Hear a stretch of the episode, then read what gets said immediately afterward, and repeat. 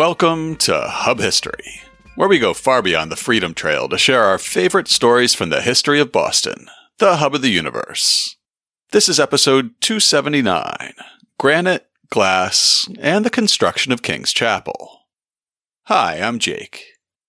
This week, I'm dusting off an idea that's been on my list of potential podcast topics for over four years.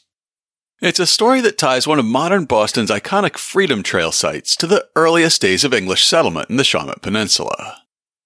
It's a story that ties the first Puritan to die in Boston to the hated royal governor Edmund Andros, and it ties some of the earliest non-English immigrants in Boston to Ben Franklin and Abigail Adams through the invention of two local industries. King's Chapel is beloved in Boston today, but it was seen as an unwelcome invader when it was first proposed in 1686. In this week's show, we'll look at how Boston found room for an unwanted church, how the church was reinvented at least three times, and how it launched local glassmaking and founded the granite industry in Quincy. We'll also see where you can find the last traces of the original wooden King's Chapel hiding inside the walls of a more modern church, but not here in Boston. But before we talk about building King's Chapel, I just want to pause and say a big thank you to everyone who supports Hub History on Patreon. By committing to support the show with $2, $5, or even $20 each month, this core group of listener supporters takes care of the cost of making a podcast. And there definitely are costs. Podcasting is a cheaper medium to break into than many are. I don't need fancy cameras or expensive video editing software. I don't need a publisher's presses or the broadcast tower from a radio or TV station. All I really needed to get started back in October 2016 was a cheap USB microphone and the headphones that I already had lying around the house. However, the tab does add up over time. After recording the first episode, I had to find a place to put it, which means paying for podcast media hosting. Not everyone who starts a podcast creates a website for it, but it was important to me that we have an easy place to send listeners they can see historic maps and documents and all the other sources that I turn up when I make a show. So that means buying a domain name and figuring out a web host. After the site had been online for a couple of years, we got hit by a hacker who injected malicious code into the site. So that also meant adding enhanced security for the website. Eventually, we figured out that the deaf and hearing impaired might want to enjoy the show too, so we started adding automated transcription to each episode, which, of course, isn't perfect, but it's better than nothing. Over the years, I think the research I do for each episode has gotten much better, but that also means paying for access to research databases.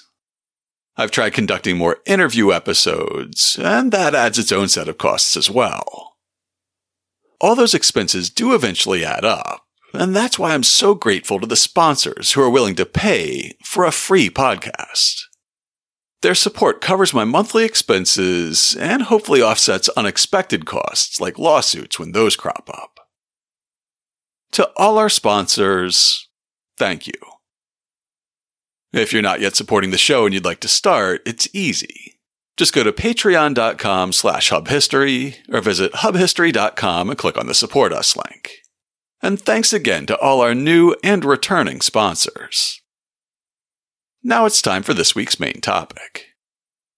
Depending on how you count them, there have been about five different incarnations of Boston's King's Chapel, but only three of those have been in Boston. Each version was born in controversy, going right back to the founding of the church in 1686. The problem, right from the very beginning, is where they chose to put it. The book, A Chronological History of New England, records a death in Boston just a few months after the town was founded in 1630. September 30th, Thursday. About two in the morning, Mr. Isaac Johnson dies. He was a holy man and wise, and died in sweet peace, leaving part of his substance to the colony.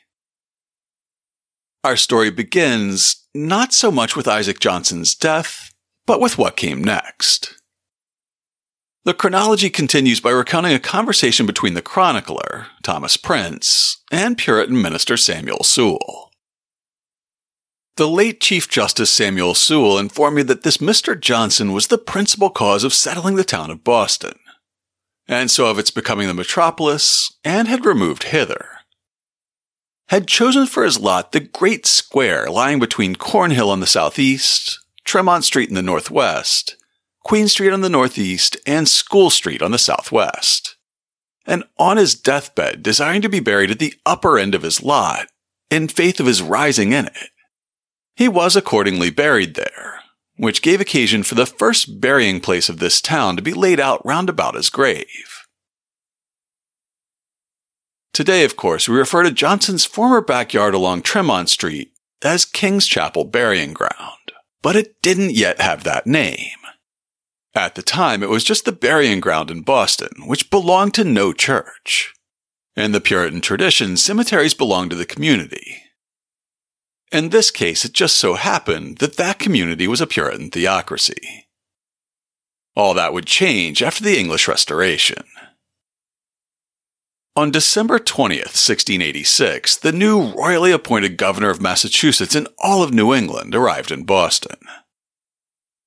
Sir Edmund Andros was appointed by James II and given control of the newly created Dominion of New England, which included Massachusetts, Connecticut, New Hampshire, Rhode Island, and eventually even New York and the Jerseys.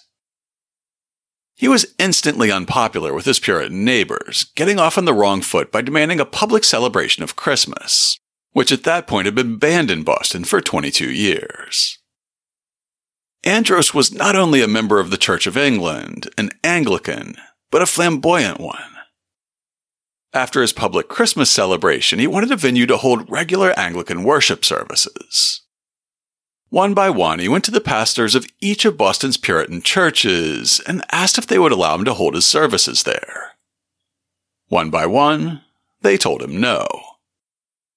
After being denied, he used his royal authority to demand the key to the Third Church, which belonged to the congregation that's today's Old South Church.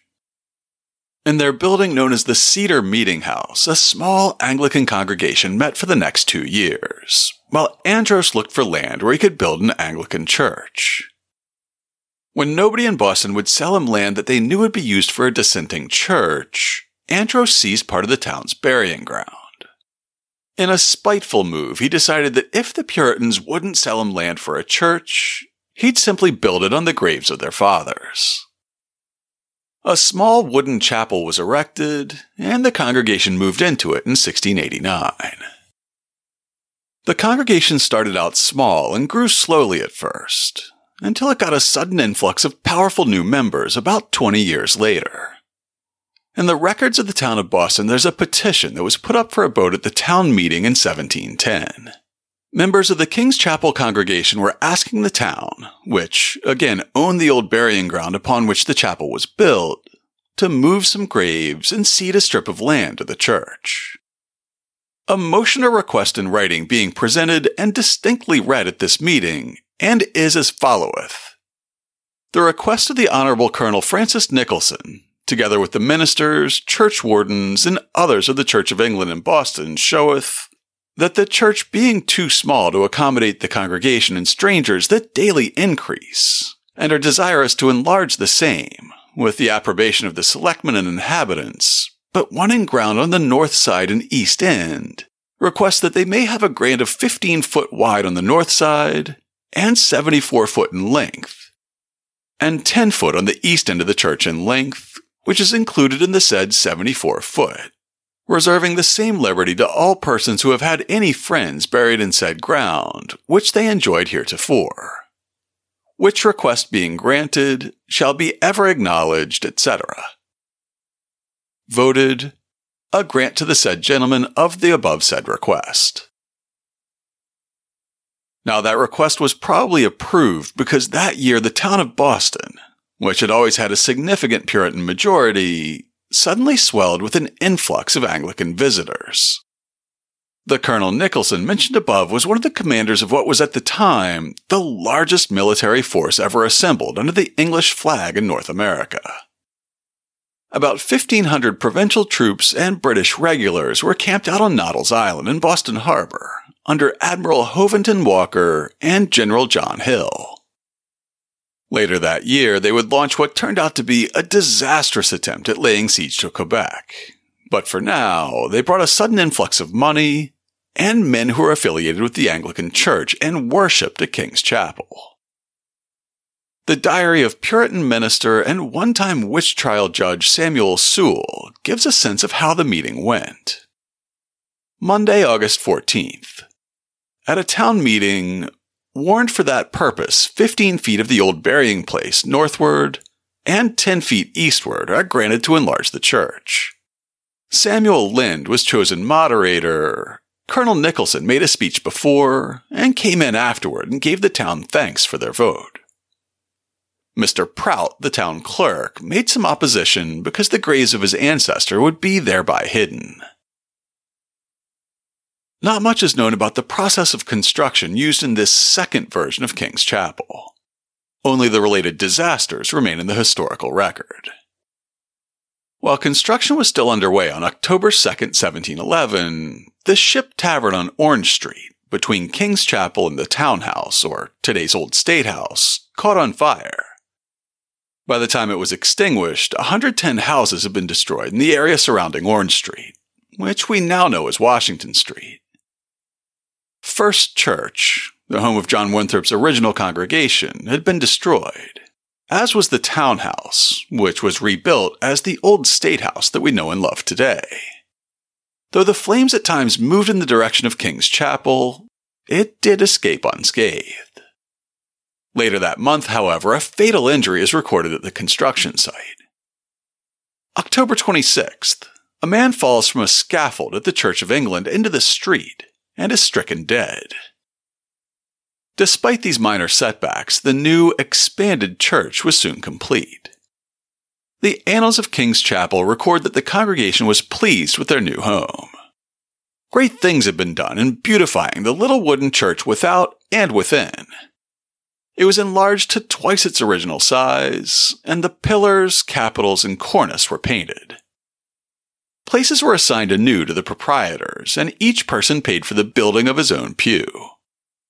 And whereas the pews had been built before according to the usual fashion, with little rails or banisters running round the top, it was now voted that they should be built in one form without banisters.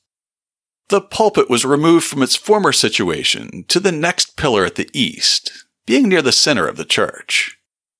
A clock, given by the gentlemen of the British Society, took the place of the great brass mounted hourglass which used to stand by the preacher's hand, to be turned by him when its sands had run out, in admonition to him and his congregation. We can see the church as it appeared after these alterations in a small view of Boston published in 1720, in which may be deciphered the King's Chapel, a little wooden building with three windows on each side and three at the flat back of the church. It has a tower about as high as the present one, surmounted by a tall mast, at whose top is a weathercock, and halfway up a large gilt crown. We'll have a copy of the only known drawing of the 1710 incarnation of King's Chapel in this week's show notes. By the time three decades had passed, the expanded church building was beginning to look a little bit rough around the edges. In 1741, Governor William Shirley started a subscription fund to raise money to build a new stone church. Peter Faneuil was appointed as treasurer of the fund. Faneuil, who, as a merchant and slave trader, had turned a generous inheritance into one of the largest fortunes in America, became distracted. In 1740, he convinced the town of Boston to construct a new market building at his expense. And the construction of Faneuil Hall coincided with the launch of the subscription campaign. Just a few months after the market was completed in 1741, Peter Faneuil died. Shirley also seems to have lost interest, and the project was put back on the back burner again. In 1747, the subscription campaign was reopened, and the initial appeal said, We the subscribers, upon a representation that the said King's Chapel is now much more gone to decay, and not worth the charge of repairs, out of regard to the honor of God and the more decent provision for his public worship, and for confirming and further promoting the said subscription heretofore begun, do hereby severally promise and oblige ourselves to pay towards rebuilding the said chapel the several sums annexed to our respective names. And we do hereby also further invite all well disposed charitable persons to whom this subscription of ours shall be made known to join with us in the good work above mentioned. Governor Shirley, Reverend Caner, and the lay leadership of the church embarked on a letter writing campaign. They sent appeals to bishops, lords, and other potential benefactors on both sides of the Atlantic. Sir, as the ruinous condition of King's Chapel in this town is very well known to you, who have generally contributed to the rebuilding of it, a violent storm, having lately carried off a large part of the roof, lays us under a necessity of hastening the work with all possible expedition. And another, May it please your lordship, we think it our duty to acquaint your lordship that time and other accidents, particularly a late remarkable storm, have so much impaired King's Chapel in Boston that it has become necessary to rebuild it.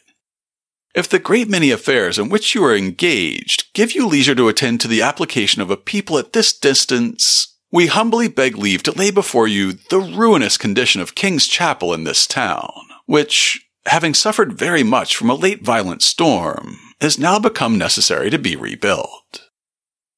And finally, Sir, King's Chapel in Boston, the first church ever built in this part of the world, is now, through length of time and sundry accidents, brought to such a ruinous condition as to occasion its being speedily pulled down. The campaign to build a new stone building for King's Chapel on top of what remained of Boston's first congregational burying ground led to further controversy. The Anglicans of King's Chapel and the Congregationalist majority of the town had a long and contentious debate over whether King's Chapel should be expanded when it was rebuilt. If it was expanded, even more graves of even more ancient Puritan ancestors would have to be disturbed and relocated. Eventually, leaders believed that they had reached a compromise. The Congregationalists would agree to the request to cede more land from the burying ground in return, the Anglicans would bear the cost of relocating any graves that were disturbed, and they would acquire a nearby parcel of land where a school that had to be displaced could be moved. The following petition was presented at a Boston town meeting, laying out the compromise. To the freeholders and other inhabitants of the town of Boston, in General Town Meeting assembled, April 4th, 1748. The petition of the minister, wardens, and vestry of King's Chapel in Boston, in behalf of themselves and the congregation that usually attend the public worship of God there, showeth that said chapel, which has been constantly improved for the public worship of God for about 60 years past, is in many parts of it rotten and greatly decayed, and almost rendered unfit for that service any longer and said congregation, out of regard to the honor of God and for their own edification, being very desirous that the public worship of God should still be supported and carried on in said place, have determined to rebuild said church and make it somewhat larger, more commodious, and regular than it is now. But apprehend they shall be greatly straitened for want of ground at the east end of the said church to effect the same. Your petitioners therefore pray the town will be pleased to grant to the said church 34 feet eastward for the body of the said chapel, and 10 feet for a chancel, in order to enlarge the same into a regular and commodious building. And whereas the town has a schoolhouse upon part of the land which your petitioners request, it is therefore humbly proposed, in consideration of the grant hereby requested, that the petitioners do purchase and make over to the town a piece of ground at the upper end of the lane or passage fronting the present schoolhouse, and erect thereon a new schoolhouse of like dimensions with the present. The said petitioners not to dig or open any ground which the additional building shall cover, excepting to lay the foundation, nor at any time to exclude those who have vaults or tombs within the requested limits from the liberty of a free access to them. Two weeks later, on April 18th, the measure passed in a close vote that was not without some funny business and thereupon the inhabitants were directed to bring in their votes in writing. And such of them as were for accepting of the said draft of a vote as prepared by the committee, and passing the same as the vote of the town in answer to the said petition, were desired to write yea, and such as were not for accepting it to write nay. The inhabitants proceeded to bring in their votes, and when the selectmen were receiving them at the door of the hall, they observed one of the inhabitants, John Pigeon, to put in about a dozen with the word yea wrote on all of them. And being charged with so doing, he acknowledged it and was thereupon ordered by the moderator to pay a fine of five pounds for putting in more than one vote according to the law. And the moderator thereupon declared to the inhabitants that they must withdraw and bring in their votes again in manner as before directed. And the inhabitants accordingly withdrew, and the votes being brought in and sorted, it appeared that there was 402 votes, and that there was 205 yeas and 197 nays. Whereupon it was declared by the moderator that the said form of a vote was accepted and passed by the town accordingly. An eight vote margin in an election with known voter fraud is mighty tight. It took a year to get permission to move the bodies of those interred in the newly transferred piece of land and to build the schoolhouse to the town's demanding and ever changing standards. Finally, in April 1749, the church committee was ready to begin purchasing construction materials. Before you can buy materials, however, you need a plan, so Reverend Caner wrote to Peter Harrison of Newport. Boston, 5th of April 1749. Mr. Peter Harrison, Sir. The committee appointed to have the care of rebuilding King's Chapel in this town, as they design with all convenient expedition to proceed in the business committed to their trust, have desired me to acquaint you that they should esteem it a favor if you would oblige them with a draft of a handsome church agreeable to the limits hereinafter assigned. The length of the church from west to east, including the steeple, is to be 120 feet, besides which there will be 10 feet allowed for a chancel. The breadth is to be 65 feet 8 inches. The ground has a declivity of about 5 feet from west to east. It is bounded with a fair street on the west end and another on the south side. The north side has a large open space or burying ground. The east end is bounded by private property at about 12 feet distance. As the chief beauty and strength of a building depends upon a due proportion of the several members to each other, the gentlemen of the committee are encouraged to make this application to you, whom they have often heard mentioned with advantage for a particular judgment and taste in things of this kind, and for the knowledge you have acquired by traveling and observation. We do not require any great expense of ornament, but chiefly aim at symmetry and proportion, which we entirely submit to your judgment. The building is to be of rough stone, and since the charge will greatly increase by carrying the walls very high, if it does not interfere with your judgment, we should perhaps be pleased with one tier of windows only. This indeed will be inconvenient for the galleries, and therefore, if it be not too much trouble, the gentleman would be glad to have a prospect of a side of each sort, one with a single tier of windows, and the other with two. The steeple and spire for bigness, height, and ornament is left with you to determine. A draft of which, together with a ground plat, is what is desired, and would extremely oblige the gentlemen of the committee, and be esteemed a very great favor by, Sir, your most obedient and most humble servant, H. Caner.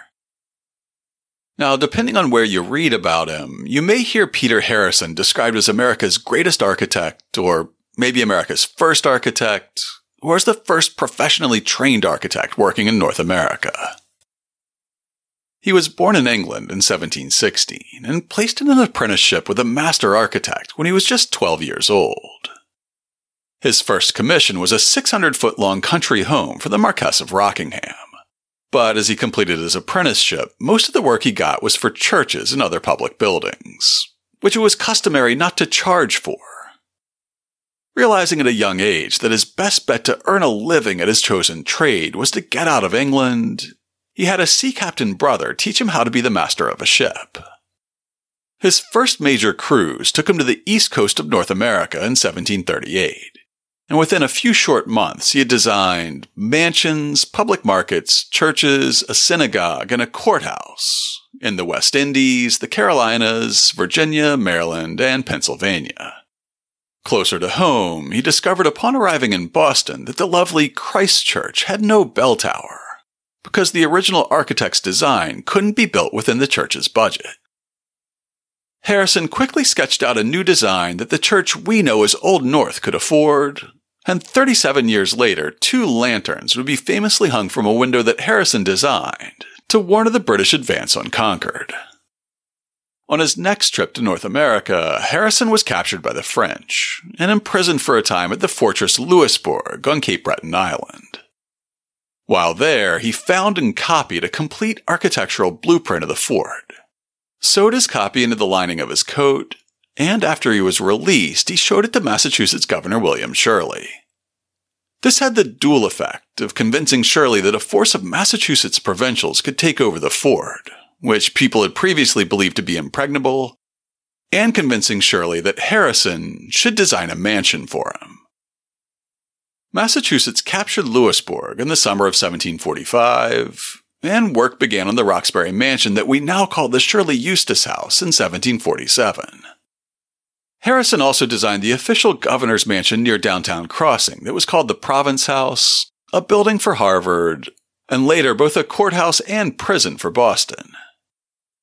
As work got going on the new chapel in Boston in 1749, Shirley was one of the largest donors to the construction effort, and Harrison had his hands full with commissions from throughout the colonies. In June of 1749, the church committee entered into a contract with Mr. George Tilley to land stone, sand, lime, and other building materials at his wharf on the Boston waterfront. Tilley would then be responsible for carting materials to the building site. Foundation stones were arranged from Roxbury, Granite for the walls was going to be sourced from the part of Braintree that we now know as Quincy. A Mr. Hayward of Braintree agreed to deliver a shipload of 24 tons of granite from the South Common, and a Mr. Hunt signed on to bring 22 tons from the North Common. Sources call King's Chapel the first cut granite building in the U.S., but it may be more accurate to say that it's the earliest surviving example. Thomas Hancock's Beacon Hill mansion, that was later inherited by his famous nephew John, was built using the same materials and techniques, and it was completed about a decade before the rebuild of King's Chapel. The American granite industry didn't exist yet in 1749. In fact, the techniques that would later be used in the famous Quincy quarries hadn't been developed yet at the time.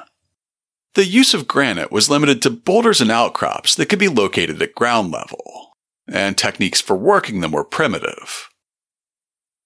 In his History of the Granite Industry in New England, Arthur Wellington Brayley quotes an 1859 paper presented at the American Academy of Arts and Sciences by Mass Supreme Judicial Court Chief Justice Lemuel Shaw. King's Chapel was built of coarse boulders dug out of the ground and then split and hammered. The boulders were split up for this building, it said, by heating the stone, by building a fire upon it, and then splitting it by letting heavy iron balls fall upon it. Of course, granite obtained in this way was very expensive, and the process could be best applied only to boulders having a free side. At some time between the end of the first quarter and the middle of the 18th century, that is now a little more than 100 years ago, the practice of stone hewing and hammering for the working of granite was first introduced into Massachusetts by German immigrants. This class of German artisans first introduced into this country the practice of preparing hewn or hammered stone, wrought to a plane surface sufficiently straight and smooth to make a regular wall. When this work was finished, it was the wonder of the country round. People coming from a distance made it an object to see and admire this great structure. The wonder was that stone enough could be found in the vicinity of Boston fit for the hammer to construct an entire building. But it seemed to be universally concluded that enough more like it could not be found to build another such building. In his three episodes of Massachusetts history, The Settlement of Boston, Volume 2, historian and John Adams' grandson, Charles Francis Adams, notes the alarm with which Braintree viewed the depletion of their granite supply. Hayward and Hunt had been contracted to bring stone from the town common, and the town was quick to put a stop to the practice. At that time, they had so little conception of the extent of this granite formation that in Braintree much alarm was felt lest the use of the stone for buildings in other towns would exhaust the supply. For years, the subject was discussed at each town meeting, and new measures of ever increasing stringency, protective measures, were devised to avert the threatened dearth.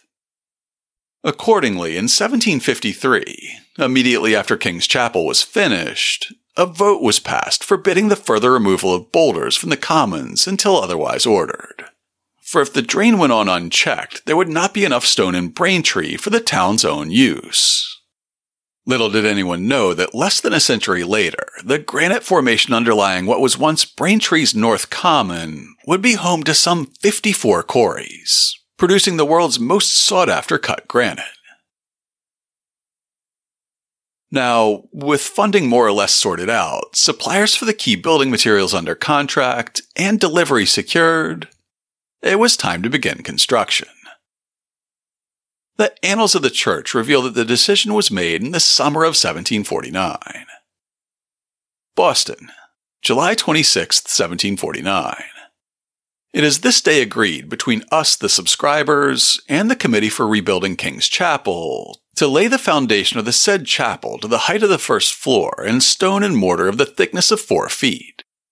All above ground to be square jointed without pinners, the faces hammered square, and to be performed in every respect in a workmanlike manner.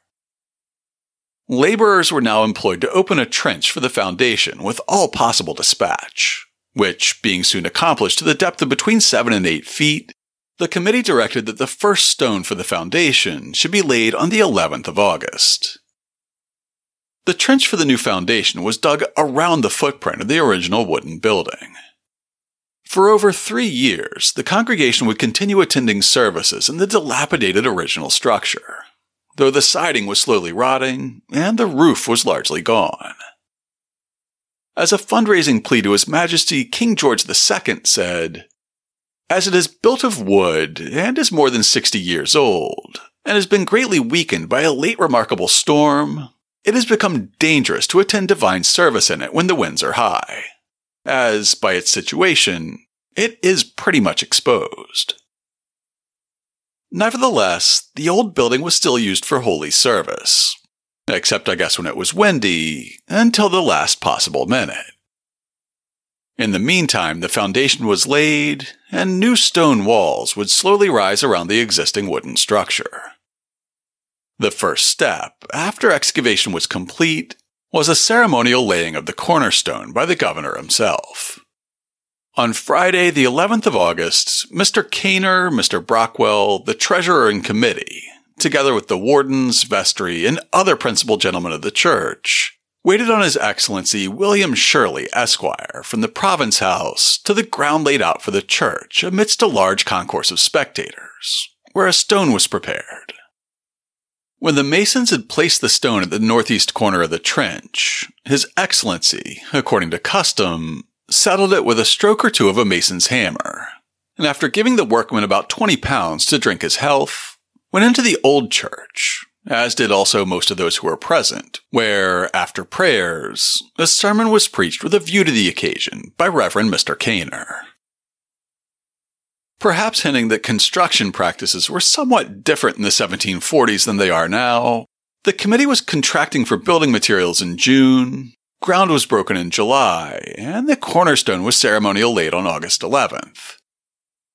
And only after all that was complete were the blueprints delivered. The blueprints and elevation drawings arrived on September 15th, along with a note from architect Peter Harrison apologizing for the delay and chalking it up to an unexpected influx in business. The Annals of King's Chapel note that by that time, the work of the foundation was now considerably advanced. But since the committee had given him their required dimensions, the church he had designed would fit neatly on the foundation that was already mostly built.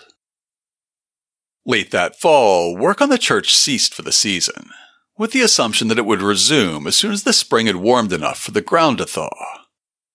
However, the annals reveal that some things never change. From the spring thaw to June 1750, no measurable progress was made because the church committee was in a dispute with their contractors. By July, the Masons were back at work on the foundation, but they were still arguing over rates and deadlines until the end of the month, eventually agreeing to complete the below ground foundation by that November. Work on the walls above ground level continued in the spring of 1751, though progress was slow, as the church was always scrambling to find, as one letter to a potential benefactor said, money, glass, nails, lead, or other materials requisite in such a building. After Reverend Henry Caner's wife Anne died in March 1752, his record keeping on the church project became less meticulous. Nevertheless, the project continued unabated. Within a year, most of the stonework was in place, and the roof was starting to take shape. Church records from March of 1753 indicate that the congregation was asking around town for a place to hold their services at such a time as the old wooden chapel would have to be pulled down. A letter to the lay leaders of Trinity Church on March 19th said, the proprietors of King's Chapel have come to a resolution to take down the chapel within a few days. The parishioners of King's Chapel would regularly meet at Trinity during the next several months, and at a few other churches for special occasions. They even borrowed Old South Church for their Christmas service, despite the historic tension between the Church of England and Boston Puritans over just this question. Finally, all that was left was to remove the old wooden church building from within the newly built stone walls, and then finish the church's interior. The exterior columns and decorations were to be made out of wood, and the interior would also be mostly finished with wood. And wood was something that New England had plenty of. Tradition says that the wooden structure of the old church was disassembled and taken out through the windows of the new church. Perhaps then it makes sense that the only material that the church committee planned to import was glass for the windows, and that it was to be installed after the old building was removed. The glass was ordered from London, and it arrived in the late fall of 1753. There was just one problem. It didn't fit the window openings. A letter from John Franklin to his famous brother Ben on November 26, 1753 notes the error and points out the potential for the Franklin family to make a tidy profit. Our furnace stands well at present, and the glassmen are fully employed in making window glass in bottles. The former, made of our own materials, is light and clear beyond our expectation, so that we expect it will be thought good enough to glaze the new church. I'm told the committee have sent for a sample of it, that they have from London being by a mistake cut to a wrong size. John Franklin was the majority shareholder in a glassworks in Old Braintree, and his little brother Ben had a small stake as well. A 1979 report on an archaeological dig carried out on the site of the glassworks in 1969 gives us a sense of the operation. The glass furnace was located on a marsh bordering Town River, called Shed's Neck, in 1750, 100 acres of land was leased from Colonel John Quincy to a company consisting of John Franklin, brother of Benjamin, Norton Quincy, Peter Etter, and headed by a German immigrant, Joseph Crellius, the prime mover in all subsequent operations. In 1752, the company released the land to Joseph Palmer and Richard Cranch, who began the construction of buildings which were to house such infant industries as a chocolate mill, spermaceti and glassworks, stocking weaving, salt manufacturing, and a shipyard. Colonel John Quincy was the eventual namesake of the town of Quincy, and of course he was also Abigail Adams' grandfather. Norton Adams was her uncle, and Richard Cranch would eventually become her brother-in-law, so this was a company with connections. Today, the site's just across the mouth of the Town River from Fore River Naval Shipyard, and it's in a neighborhood of Quincy called Germantown. It got that name from about 300 skilled German glassworkers who were enticed to move to Massachusetts and work in the new enterprise. Unfortunately, this group of hopeful immigrants was unlucky because, as the report says, the glass factory began operations around November 27, 1752 only to be destroyed by lightning and subsequent fire on June 2, 1755, after only three years of operation. Most of this group migrated to Temple, New Hampshire to begin an unsuccessful operation there. During the Glassworks' brief period of operation, it had three main products dark green cider jugs, snuff bottles in various shades of yellow and amber, and greenish clear window glass. All of these were handmade and hand blown. Silica, lime, soda, and coloring agents would be carefully measured into clay melting pots or crucibles up to three feet in diameter. These were then inserted into the brick glass furnace and fired to 2300 degrees until the ingredients melted and fused to form liquid glass. One of our German glass blowers would then dip his metal blowing pipe into the molten glass and carefully wind the material around his pipe. Then, depending on the finished product, he would blow and turn the glowing glass, slowly forming a vessel.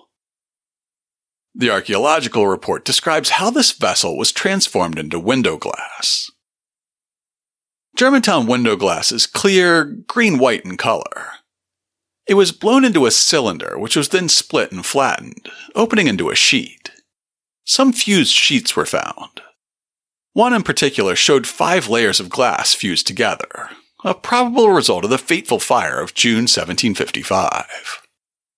Since it was already November by the time the error with the London glass was detected, and the congregation was hoping to move into their new church building in the spring of 1754, there was no time to order new windows from England and wait for their manufacture and delivery. A voyage across the Atlantic could take months, and the winter was the worst and slowest time for such a crossing. The chapel building committee had little choice but to turn to Franklin's Glassworks, and church records reveal that a man named Gershom Flagg had been paid for installing the new windows by February 15, 1754. The 1979 paper concludes It would therefore appear that King's Chapel is the first known public building in America to use locally made window glass. When the new building was at least closed off to the elements, it was time for services to move back in. Representatives from King's Chapel sent a thank you note to the minister and congregation of Trinity Church, whose building they had been most recently borrowing for their services.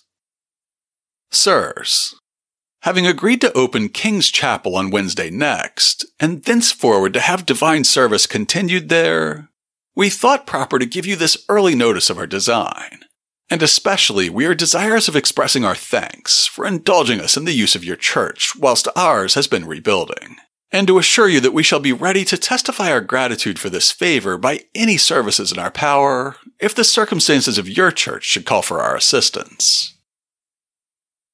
The first service in the new church building was held on August 21, 1754. Reverend Caner preached a sermon based on a passage from Leviticus that says, Ye shall keep my Sabbaths and reverence my sanctuary.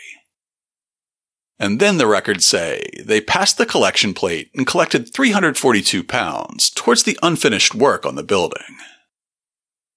Of course, just because the old wooden church was removed doesn't mean its story is over. The bones of the old church were still solid, even after it was disassembled and 350 miles to the northeast, a brand new English town was in need of a church. The previous summer, English Protestants had founded the town of Lunenburg, Nova Scotia, as a way to assert British authority over the local Micmac nation, and to prevent French Catholic Acadians from resettling in the area after their previous expulsion.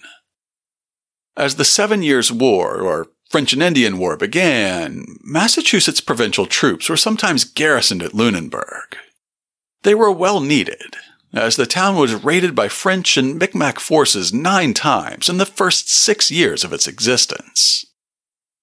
So, with the town in need of an Anglican church, no sawmills yet established in Nova Scotia, deep ties between Lunenburg and Massachusetts, and the frame and trusses of an Anglican church just sitting there, only one thing made sense. The wooden church that had been constructed as King's Chapel's second building in 1710 was packed onto ships and sailed up the coast to Nova Scotia. In Lunenburg, it was offloaded, reassembled, repaired, and it opened its doors for worship before the end of 1754. the new St. John's Anglican Church served its new congregation for almost 250 years. Until 2001, that is, when a series of Halloween pranks by teenagers got out of hand in Lunenburg. That night, 22 arson fires were reported around the town, stretching the volunteer fire department to its limit.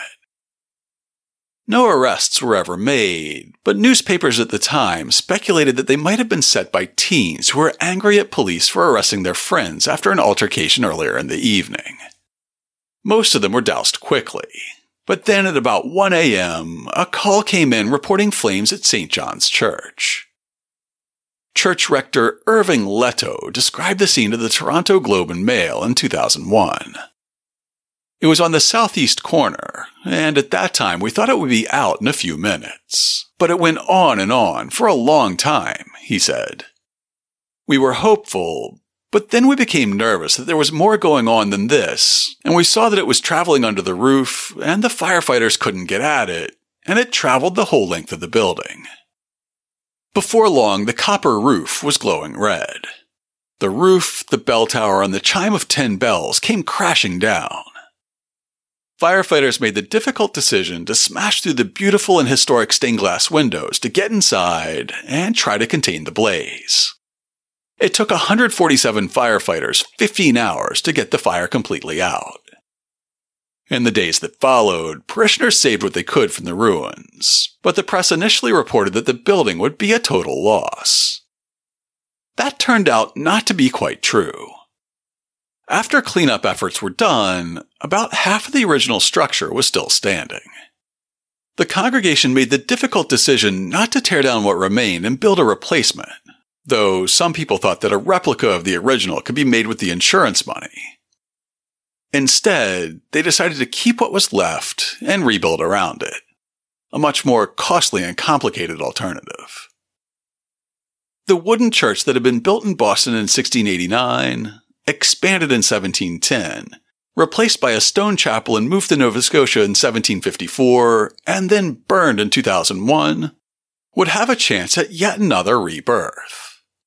To get it done, they raised over six and a half million Canadian dollars from around the country, and they enlisted the help of the community.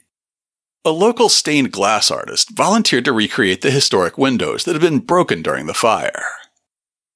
Helga Sattler used photographs of the original windows to painstakingly recreate them, even incorporating original glass panes and leading that had been salvaged from the ashes. Local shipwrights, many of whom were suffering during a downturn in the local shipbuilding business, turned their traditional woodworking skills to the puzzle of constructing beams, buttresses, and trusses that could support the new church while incorporating what was left of the old building. An astronomer from Halifax was enlisted to extrapolate from a single unburned panel and calculate an exact recreation of the stars in the night sky that would have been painted on the chancel ceiling over the altar. Finally, on June 12, 2005, the reconstructed church opened its doors. During the rededication service, the same six firefighters who had saved the wooden altar on the night of the fire carried it back into the sanctuary. Today, the unrestored charring on the altar is the only visible reminder of the fire. To learn more about the many incarnations of King's Chapel, check out this week's show notes at hubhistory.com slash 279. I'll have pictures of King's Chapel as it looks today, as well as the only drawing that I could find that shows how it looked in 1710 with any accuracy. I'll link to the Annals of King's Chapel, which a lot of my research is drawn from, as well as some articles about the architect, Peter Harrison.